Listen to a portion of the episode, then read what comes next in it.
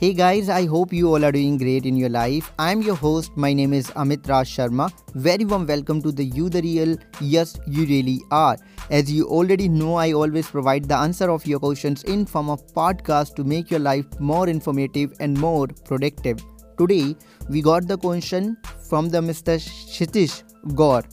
Mr. Shitish Gore wrote to us that what is the best life insurance policy for someone earning around 20000 rupees per month. Mr Gore, if somebody is earning around 20000 or 1 lakh it doesn't matter because as per the financial planning a simple term insurance is the best life insurance in the minimum investment to cover the maximum financial liabilities. Okay. And a part of this what a person need to do if they are earning 20000 rupees per month first of all they need to just have the term insurance right? After do the all the calculation that what kind of uh, cover they need in their absence according to their financial eligibility it means according to their income okay?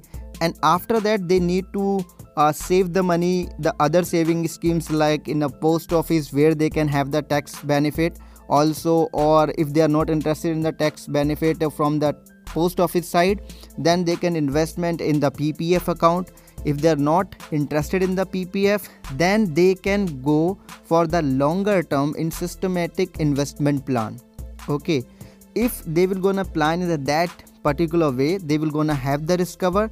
They will also gonna have the some fund which they can enjoy on the maturity.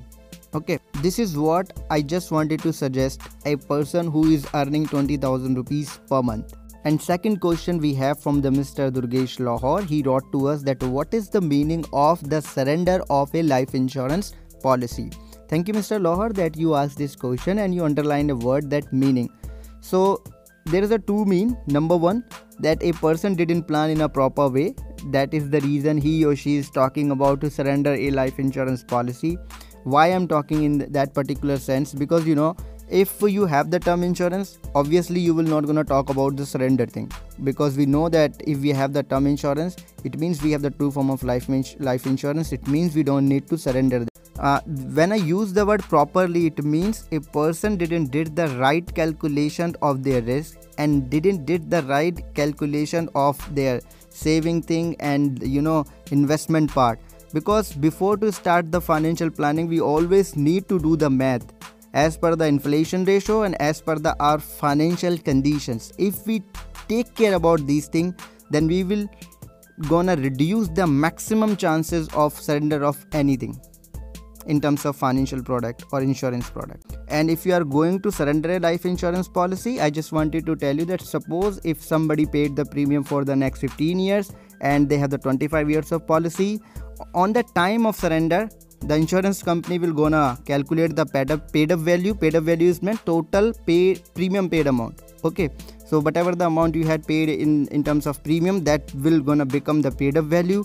And uh, 70 uh, to 80 or maybe 30 to 80 percent is maximum a person can have right on the time of surrender of their paid up value. This is straightforward a loss of the time and loss of the money too so this is my answer about your question and thank you so much to listen this podcast episode till the end. I'm really really grateful for your time. It's really really means a lot to me that you guys are asking the question to me and listening the podcast episode till the